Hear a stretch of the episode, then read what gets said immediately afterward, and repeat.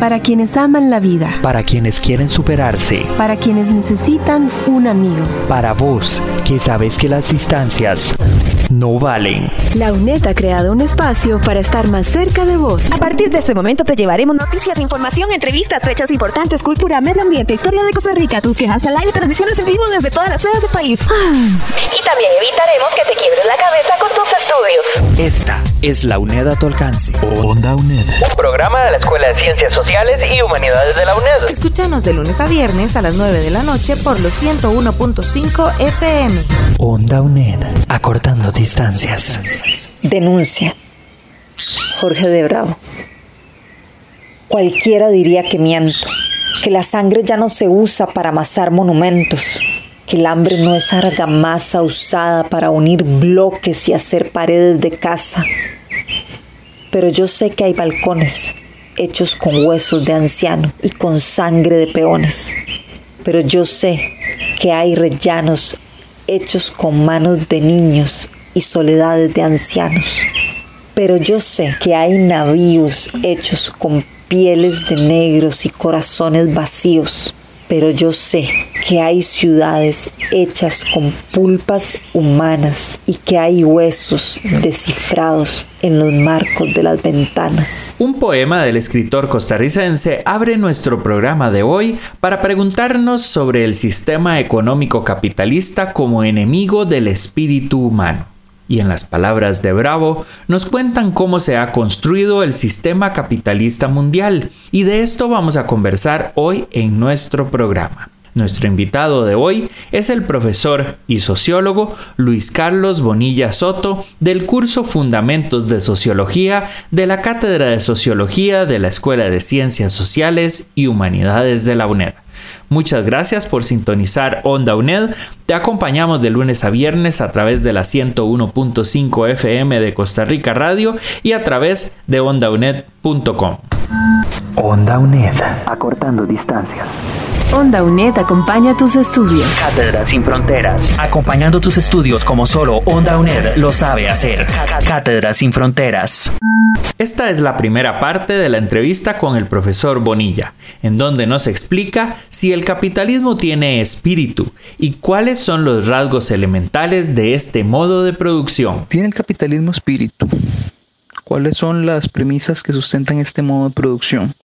Bueno, cuando nos ponemos a pensar en el capitalismo como sistema en el que estamos insertos, desde el cual los seres humanos, las diferentes sociedades, principalmente occidentales, en el mundo actual producen bienes y servicios, es importante que pensemos que hay dos conceptos fundamentales para, para esto. Uno, el de propiedad privada y otro, el de explotación. El concepto de propiedad privada está sostenido por toda esta ideología, por todo este aparato de ideas, de creencias, en el que pensamos que ciertas cosas pueden tener un dueño, un bosque, un río, una playa, una casa, un vehículo, un terreno. Esa noción de propiedad ha calado muchísimo en las sociedades occidentales. Ha hecho que pensemos que podemos adueñarnos de aquello que tenemos al frente. Es el imperio del humano, de lo humano, que trata de imponerse a los medios que le dan la subsistencia. ¿Y qué tiene que ver todo esto con el espíritu? Nosotros como seres humanos tenemos una condición en el universo, eh, una condición material que nos hace pensar en lo, nos lleva más allá, en lo que no es necesariamente tangible. Nos hace pensar en las diferentes esferas o ámbitos en los que los seres humanos creamos, hacemos cosas nuevas, desde el pensamiento, desde las emociones, desde los sentimientos, desde la posibilidad manual de transformar el mundo. Todo eso podemos verlo desde el punto de vista de las distintas culturas, sistemas de creencias y, sistemas religiosos como todo aquello que nos hace trascender, ir más allá. Ahí es donde entra la noción de espíritu. Ahora bien, podríamos estar en una tensión entre esto que suena tan material como es la producción de riqueza con lo espiritual que es lo trascendente, lo que va más allá. Entonces, ¿tiene el capitalismo espíritu? Si retomamos el planteamiento del sociólogo Max Weber, él señalaba que uno de los asideros de pensamiento que dieron el impulso necesario para que el capitalismo se desarrollara luego de la revolución industrial fue el ascetismo cristiano, el modo de vida de los puritanos.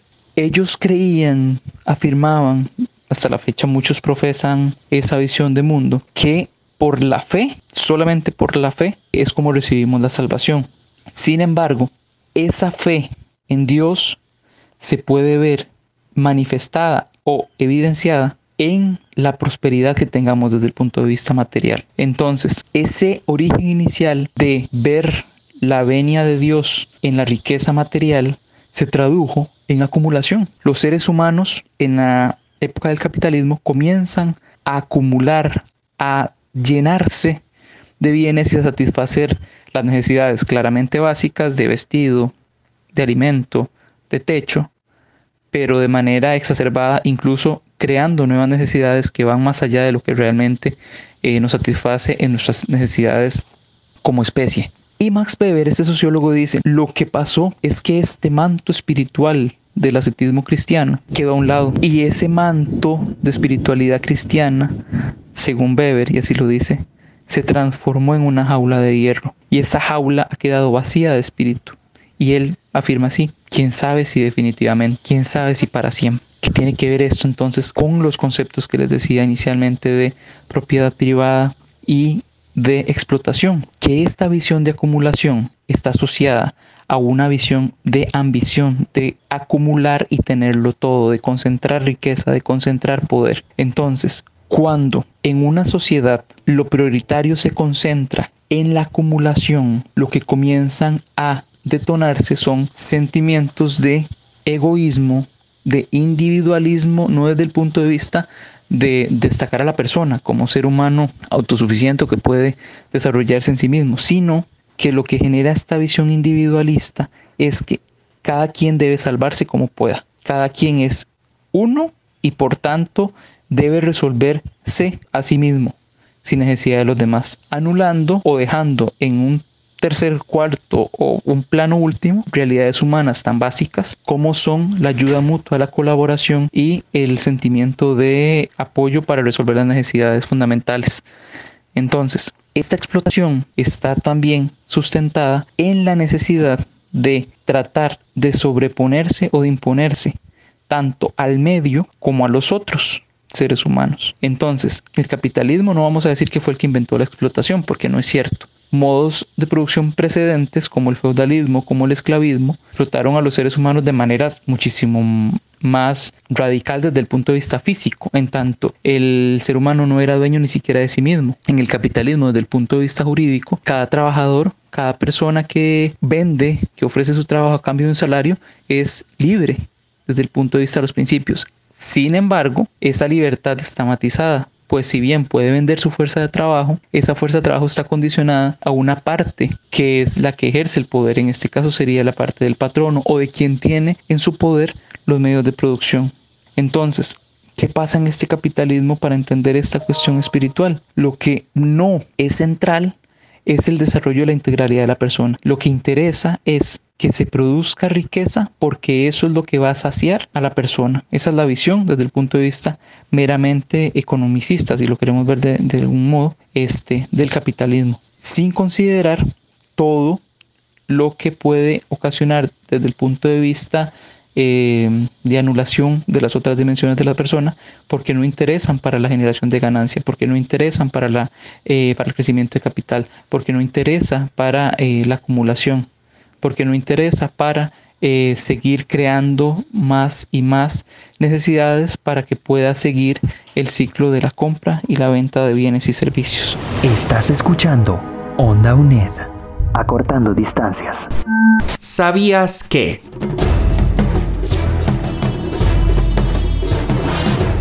Max Weber define el espíritu del capitalismo como aquellos hábitos e ideas que favorecen el comportamiento racional para alcanzar el éxito económico.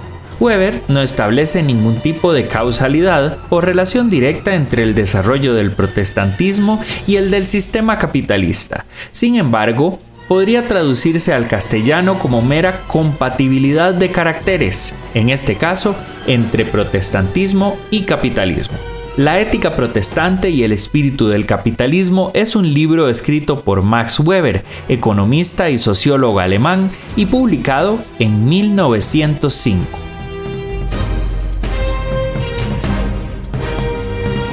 Estás escuchando Onda UNED, acortando distancias.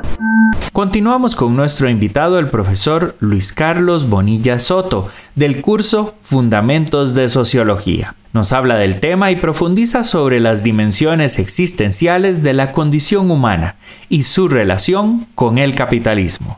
Las dimensiones de la persona humana frente al sistema capitalista, frente al modo de producción capitalista. Si consideramos al ser humano, a la humanidad como especie, como un todo, es importante considerar que todas las personas en el mundo compartimos dimensiones que nos hacen sentirnos plenos, sentirnos a gusto, que nos hacen entrar en comunicación con los demás seres humanos y entender el universo en el que estamos insertos. Por eso es importante que tal vez consideremos cuatro dimensiones. La dimensión corporal, los seres humanos somos cuerpos, que es la base material más evidente. Los seres humanos somos racionalidad, emotividad y aspiraciones. Pensamos, nos construimos un proyecto vital, un proyecto de vida, a punta de aspiraciones, de sueños que los vamos haciendo plausibles a lo largo de nuestras historias particulares. También tenemos como una tercera dimensión de la sociedad humana todos aquellos aspectos que construimos en conjunto para poder buscar la trascendencia. Y de ahí es que nos ponemos de acuerdo de manera colaborativa para crear muchísimas cosas distintas, desde sistemas para confeccionar nuevas cosas desde el punto de vista objetual de los objetos, pero también para crear ideas, crear artes, crear música, crear tantas cosas distintas, crear nuevos seres humanos. Ahí está la dimensión comunitaria. ¿Qué pasa con esto? ¿Cómo nos enfrentamos como humanos frente al capitalismo desde cada una de estas áreas? Primero, desde los cuerpos. El capitalismo, como decíamos al inicio, tiene como premisa la explotación tanto del medio como explotación de unos sobre otros. Para poder producir es fundamental que existan personas que vendan su mano de obra, que vendan su trabajo, muchas veces de forma injusta para que pueda retribuirse esa producción realizada. Ahora bien, hay muchísimas formas de producción y hay muchísimas incidencias en el cuerpo, dependiendo de lo que se esté creando. Entonces, aunque tengamos que el capitalismo puede beneficiar a algunos cuantos, también tenemos que ese mismo capitalismo puede generar muchísimo daño sobre otros. Entonces, ese trabajador que tiene bajo su propiedad privada, para ponerlo de alguna manera, únicamente su mano de obra, su trabajo asalariado, desde el punto de vista jurídico es libre. Sin embargo, está supeditado a que otro que se ha adueñado de los medios, que se ha adueñado de la tierra, que se ha adueñado de las fuentes energéticas, que se ha adueñado de las materias primas, le dé un un trabajo. Y aquí entramos en otro problema. Esos cuerpos están sometidos a otros desde el punto de vista de que si no se les contrata, no comen. Si no tienen un trabajo asalariado, no tienen una forma de satisfacer sus necesidades más primarias como son la alimentación o el vestido y el techo. Entonces hay una incidencia directa del capitalismo sobre los cuerpos. Claro está, el capitalismo no es el primer modo de producción que explota los cuerpos. Claramente los precedentes, como el feudalismo, como el sistema esclavista, explotaron de maneras terribles a personas, a seres humanos concretos. Sin embargo, en el caso del el momento en el que nos encontramos actualmente, se hace más evidente la situación de la desigualdad social. En nombre de la propiedad privada, algunos se enriquecen sin necesidad de trabajar.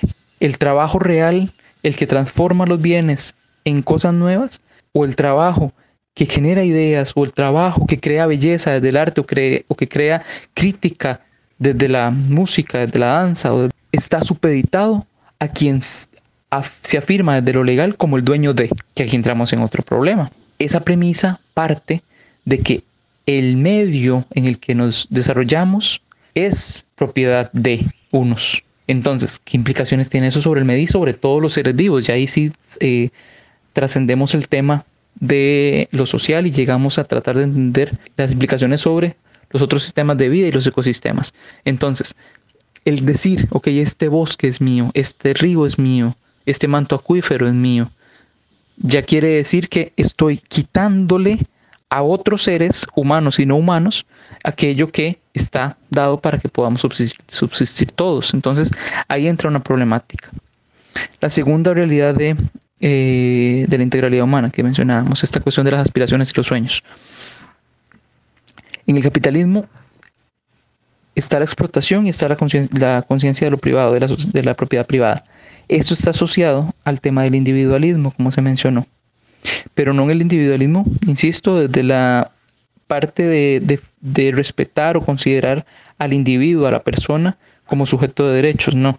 Al individualismo, en tanto, se afirma cada quien se salva como pueda. Desde la noción de ser humano egoísta que planteaba Adam Smith. Entonces, ¿qué pasa en esta, en esta situación? En esta condición de la humanidad, en la parte de las aspiraciones y los sueños. ¿Qué capacidad de trascendencia vamos a tener en un sistema que solamente le permite a unos llegar a ese punto? Porque los demás tienen que invertir su tiempo, invertir sus energías en tratar de alcanzar lo necesario para la subsistencia. Entonces ahí el tema de la desigualdad tiene serias incidencias sobre la forma en que los seres humanos pueden o no realizar ciertas aspiraciones puede o no despertar ese espíritu creativo. Y en el tercer punto, con respecto a la forma en que nos relacionamos con respecto a los bienes comunes, a los aspectos de ayuda mutua, de, de construir juntos aquello que nos permita satisfacer necesidades. Si tenemos un sistema que le exige a cada quien ser el mejor, ser exitoso, ser el más y el mejor, el que pueda acumular más, no hay realidad material que lo permita. Si todos entramos en la lógica de que todos y cada uno a su manera tiene que acumular, acumular, acumular, no hay manera de, que cualquier eh, ecosistema aguante, no, no existe posibilidad. Entonces, esa forma de administrar los bienes comunes entra en tensión y en lugar de buscar formas propicias que den la posibilidad de todos accesar a bienes comunes de manera más fluida, más rápida, lo que estamos haciendo más bien es una competencia salvaje para poder eh, que cada quien resuelva como pueda en lugar de buscar eso que, que beneficia a todos. No te quedes con las ganas de saber. Abriendo libros. Onda UNED. Acortando distancias. Hora cero. Ernesto Cardenal. Corrompen la prosa y corrompen el Congreso. El banano es dejado podrir en las plantaciones o podrir en los vagones a lo largo de la vía férrea o cortado maduro para poder ser rechazado al llegar al muelle o ser echado en el mar. Los racimos declarados golpeados o delgados o marchitos o verdes o maduros o enfermos para que no haya banana barato o para comprar banano barato hasta que haya hambre en la costa atlántica de Nicaragua. Y los campesinos son encarcelados por no vender a 30 centavos. Y sus bananos son bayoneteados, y la Mexican Trader Streamship les hunde sus lanchones, y los huelguistas dominados a tiros, y los diputados nicaragüenses invitados a un garden party, pero el afrodescendiente tiene siete hijos, y uno, ¿qué va a hacer? Uno tiene que comer y se tiene que aceptar sus condiciones de pago, 24 centavos el racimo. Mientras la subsidiaria tropical radio cablegráfica a Boston Esperamos que tendrá la aprobación de Boston la erogación hecha en diputados nicaragüenses de la mayoría por las inclaudicables beneficios que para la compañía representa. Y de Boston a Galveston por telégrafo y de Galveston por cable y telégrafo a México y de México por cable a San Juan del Sur y de San Juan del Sur por telégrafo a Puerto Limón y desde Puerto Limón, canoa hasta adentro en la montaña, llega la orden de la United Fruit Company. La Lunay no compra más banano y hay despido de trabajadores en Puerto Limón. Los pequeños talleres se cierran, nadie puede pagar una deuda y los bananos pudriéndose en los vagones del ferrocarril para que no haya banano barato y para que haya banano barato. 19 centavos el racimo. Los trabajadores reciben vales en vez de jornales, en vez de pago deudas y abandonadas las plantaciones que ya no sirven para nada y dadas a colonias de desocupados y a la United Fruit Company en Costa Rica, con sus subsidiarias la Costa Rica Banana Company y la Northern Rail Company y la International Radio Telegraph Company y la Costa Rica Supply Company, pelean en los tribunales contra un huérfano. El costo del descarrilamiento son 25 dólares de indemnización, pero hubiera sido más caro componer la línea férrea. Hora cero, escritor nicaragüense Ernesto Cardenal. Esta poesía del escritor nicaragüense Ernesto Cardenal está inspirada en las ideas revolucionarias y fue escrita en 1956.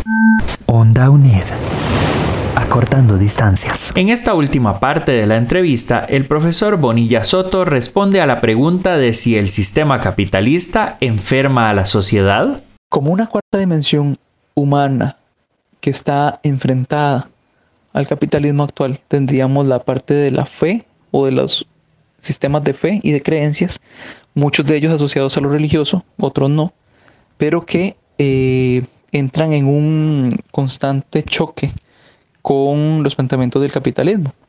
Vamos a ver, desde el inicio, como decía Weber, el puritanismo, el ascetismo cristiano protestante dio pie a que desde esta visión de la prosperidad se le diera un impulso mayor a la acumulación de bienes. Sin embargo, que el capitalismo ha centrado en la explotación del hombre por el hombre, que en este caso se traduce del ser humano por el ser humano, se sostiene en un individualismo exacerbado, desmedido, que no considera como fundamental otros aspectos que están asociados más a lo colaborativo, a lo solidario, a la búsqueda del bien común.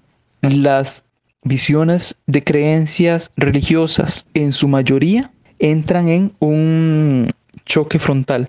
¿Por qué razón? Porque si el capitalismo se centra en la materialidad, en la satisfacción meramente de la riqueza, tenemos entonces que no hay cabida para aquello que no parte de la tenencia de bienes, lo que se podría considerar la esfera más espiritual o más libre de lo mundano. Entonces, el choque se, da principalmente porque los seres humanos si bien buscan alcanzar algo que va más allá, este capitalismo lo que hace es sujetarlos, amarrarlos, encadenarlos a esa obligación, ese imperativo, que es un imperativo moral, del económico moral, de produzca, produzca, produzca, produzca en el sentido no de satisfacer la necesidad, sino produzca en el sentido de genere objetos, genere cosas de consumo.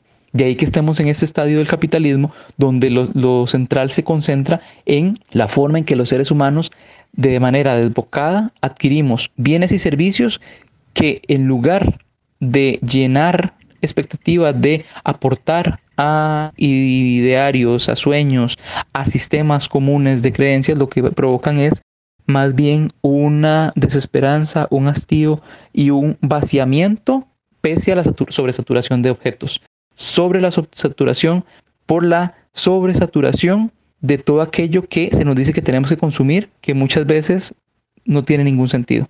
Entonces, estos sistemas religiosos que están cargados de sentido y que le buscan dar significados a los seres humanos, terminan chocando porque van contra lo que el, el capitalismo pregona ahí podemos ver que, bueno, tanto los cuerpos, tanto las aspiraciones, tanto la construcción de un bien común, así como los sistemas de creencias, que son cuatro pilares fundamentales para entender las espiritualidades, viéndolas como una cuestión más general, em, sin caer en las precisiones específicas de cada uno de, los, de las cosmovisiones, eh, entran en esa, en esa confrontación directa y en ese dilema de cómo conciliar este modo de producir que se impone, que se vuelve central, que manda sobre las personas en su globalidad frente a otras otras áreas que son las que han permitido a lo largo de la historia que el ser humano sienta una sensación de expansión más allá de esta situación más terrenal. Por eso vamos a la parte espiritual. Y ustedes se preguntarían, bueno, pero ¿por qué desde la sociología estamos hablando de esta cuestión espiritual? Es que las sociedades han creado esa necesidad de buscar trascendencia, de buscar más allá. Es que las, sociedades humanas desde las distintas culturas han buscado entrar en contacto con aquello que les permita entrar en un, una confrontación rostro con rostro con aquello que le hace respirar y ampliar los horizontes de ahí las artes, de ahí la fe, de ahí las oraciones, de ahí los cánticos, de ahí las danzas, todo aquellos, todos aquellos espacios de sacralidad que entran en un más allá de lo que tenemos como lo evidente, de lo que tenemos aquí como lo meramente cotidiano y recurrente. Hay aspectos que hacen que este modo de producción se sostenga, como lo es la explotación, la propiedad privada y el individualismo acérrimo. Y tenemos que las áreas de la vida humana que no generan lucro, que no generan acumulación de bienes, entran en tensión con este capitalismo, lo que tenemos son seres humanos, podríamos decirlo de una manera, inclinados hacia una área específicamente, lo que provoca un desequilibrio. Y desde el punto de vista eh, incluso más fisiológico, si lo queremos ver como una, una comparación, las sociedades y los individuos que forman parte de esas sociedades de manera que lo construyen, se enferman. Tenemos sociedades enfermas por la sobreacumulación de bienes, como decía anteriormente. ¿Y de qué se enferman? De sobresaturación, de una incapacidad de soltar objetos, de soltar, de chunches, por decirlo de una manera más criolla. El ser humano se concentra tanto en la producción de cosas muchas veces que ni siquiera existen, pero que se nos venden como reales, que hace que nos sintamos sobreexpuestos a cualquier cantidad de cosas que se supone satisfacen nuestras necesidades, pero lo que hacen más bien es sentirnos sin saciedad, sentirnos con una sensación de llenura insatisfecha. Estamos llenos, pero no me siento lleno. Estoy que voy a explotar, pero no eh, me siento que he logrado lo que se me dice que tengo que lograr, que no he eh, satisfecho lo que se me ha dicho que debo satisfacer. En nuestras sociedades contemporáneas, principalmente las occidentales, tenemos que los individuos están enfermos de tensiones, estrés, de incapacidad de focalizar y de concentrarse, en aspectos medulares de su vida, porque todo está dirigido a el trabajo. Volvemos al tema del trabajo asalariado que es fundamental en el capitalismo. Estamos más preocupados por producir un bien para obtener un salario en lugar de producir y crear nuevas cosas que me sientan en mí algo que me lleve más allá, que me lleve a mí y a mis cercanos y a mi comunidad y al grupo de referencia más allá. Entonces, que está asociado además, aquí hay que hacer un paréntesis, a la división social del trabajo. Si yo ya no tengo la capacidad de crear belleza, de crear eh, nuevas formas de pensamiento, de crear espacios, ambientes que me permitan trasladarme a otros eh, estadios, como lo ha hecho la, humanidad a lo largo de los siglos. Basta entrar a algunos de los lugares de culto, iglesias cristianas, mezquitas, eh, cualquier templo de las tradiciones orientales, que esa construcción de espacios de trascendencia ya están supeditados en nuestro momento meramente a la lógica de intercambio comercial, que eso es lo que se sostiene el capitalismo, también dentro de uno de sus pilares. Entonces, estamos enfermos en tanto estamos llegando a esos niveles de sobresaturación que nos hacen sentirnos cansados, agobiados, que no podemos eh, alcanzar esa dimensión que mencioné anteriormente en un segundo, en un segundo punto, de alcanzar los sueños, los anhelos, las, las aspiraciones. Se nos dice como mandato social en el sistema capitalista, tenga. El asunto es, bueno, tener para qué, con qué miras, hacia dónde. Porque lo que tenemos ahora es cansancio, hastío, pereza, angustia, miedo, incertidumbre, inseguridad, que curiosamente todo eso es lo que las espiritualidades de las religiones más grandes o las más antiguas que ya han desaparecido se han centrado más bien en aprender a salir de esto, desaferrarse del mundo. Claramente uno podría decir, bueno, eso cae en alienación, en una eh, idea de salirse del, mundo de manera eh, desarraigada y sin sentido, no. Más bien es desde el punto de vista de considerar la condición humana como algo transitorio, como algo que tiene, al igual que el resto de las formas de vida, un inicio y un fin, donde yo no eh, tenga que estar agobiado por tener objetos, por tener riquezas, por tener poder, eh, en tanto no me da eh, la posibilidad de, de trascender, de soltarme, de dejar de sentir agobio, de dejar de sentir pena, de dejar de sentir un amarre a aquello que me hace infeliz. Y para finalizar, fenómenos sociales que están surgiendo o que han surgido en las últimas décadas, que es muchas personas buscando ciertas espiritualidades, ciertos sistemas de creencias asociados a mm, las religiones naturales, animistas incluso, donde se busca más bien un contacto más cercano con mm, otras formas de vida no humanas, o sea, bosques, ríos, el mar, el cosmos, más allá de lo que es el planeta Tierra porque hay una necesidad que es también muy humana de ir más allá y de sentirse parte de algo mayor. El asunto con la lógica capitalista es que esa visión de explotación de los recursos ha llevado a una situación de enfermedad, podríamos decir, de desequilibrio de mm, los sistemas eh, biológicos y de los eh, componentes abióticos que lo soportan. Entonces, el tema de la contaminación, el tema del calentamiento global, eh, que es cambio planetario al final de cuentas, todo esto ha hecho que las personas se comiencen a confrontar, bueno, ¿para qué trabajo? ¿Para qué tengo casa? ¿Para qué tengo que acumular carros y, y bienes bajo mi nombre cuando en realidad lo que se supone me está dando la vida se está enfermando? Ese saqueo indiscriminado que como humanidad ya lo hemos venido haciendo desde hace miles de años, pero ahora, por la cantidad de población existente sobre el, sobre el mundo de humanos, ha hecho que esto se vuelva ya incontrolable y que las personas visibilicen que se requiere un cambio de paradigma en tanto a, lo espiritual, en tanto a concebirse parte de, de algo más.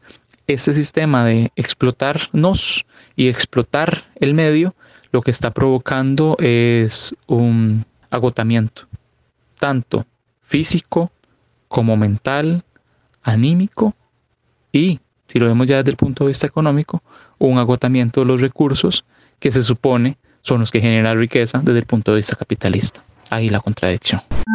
Onda UNED. Acortando distancias. Para finalizar el programa vamos a escuchar un poema de Paula Carrillo Solano, que nos permite pensar en un sistema que maltrata la vida incluida la vida humana. Anorexia. Paula Carrillo Solano. No creo en la mujer perchero de las pasarelas europeas. Creo en la savia del vientre fértil para engendrar, para criar, para dar amor. Creo en la extensión de la cadera afroamericana en la chola tejiendo los sueños, moliendo la esencia de los antepasados. Creo en mí, en vos, mujer, niña, hermana, humana, manantial. Creo en tu alma, Creo en tu esencia. Fuera muerte, fuera anorexia.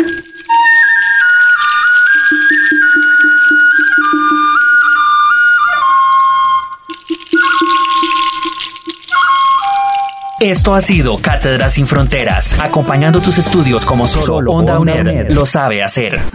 Bueno, y esto ha sido todo de este programa de Onda UNED, el cual llegó hasta vos gracias a la producción de Carlos Luis Bonilla Soto, quien es profesor del curso Fundamentos de Sociología, también de Gustavo Cabezas, coordinador de la Cátedra de Sociología de la Escuela de Ciencias Sociales y Humanidades de la UNED. Igualmente estuvo en la producción Giselle García Pereira. Quien te acompañó en la locución y edición, Sebastián Fournier. Y te invitamos como siempre a sintonizar Onda UNED de lunes a viernes por la 101.5 FM de Costa Rica Radio a las 9 de la noche o a través del canal 13.3 o Asamblea TV de eh, la televisión digital terrestre o cableras. Igualmente nos puedes sintonizar también en cualquier momento a través de ondaunet.com donde se encuentran disponibles todas nuestras producciones. Muchas gracias por sintonizarnos. Para vos, que sabes que las distancias no valen, esta es la UNED a tu alcance. Onda UNED. Escúchanos de lunes a viernes por los 101.5 FM o desde cualquier computadora en el mundo por ondauned.com. Onda UNED, acortando distancias.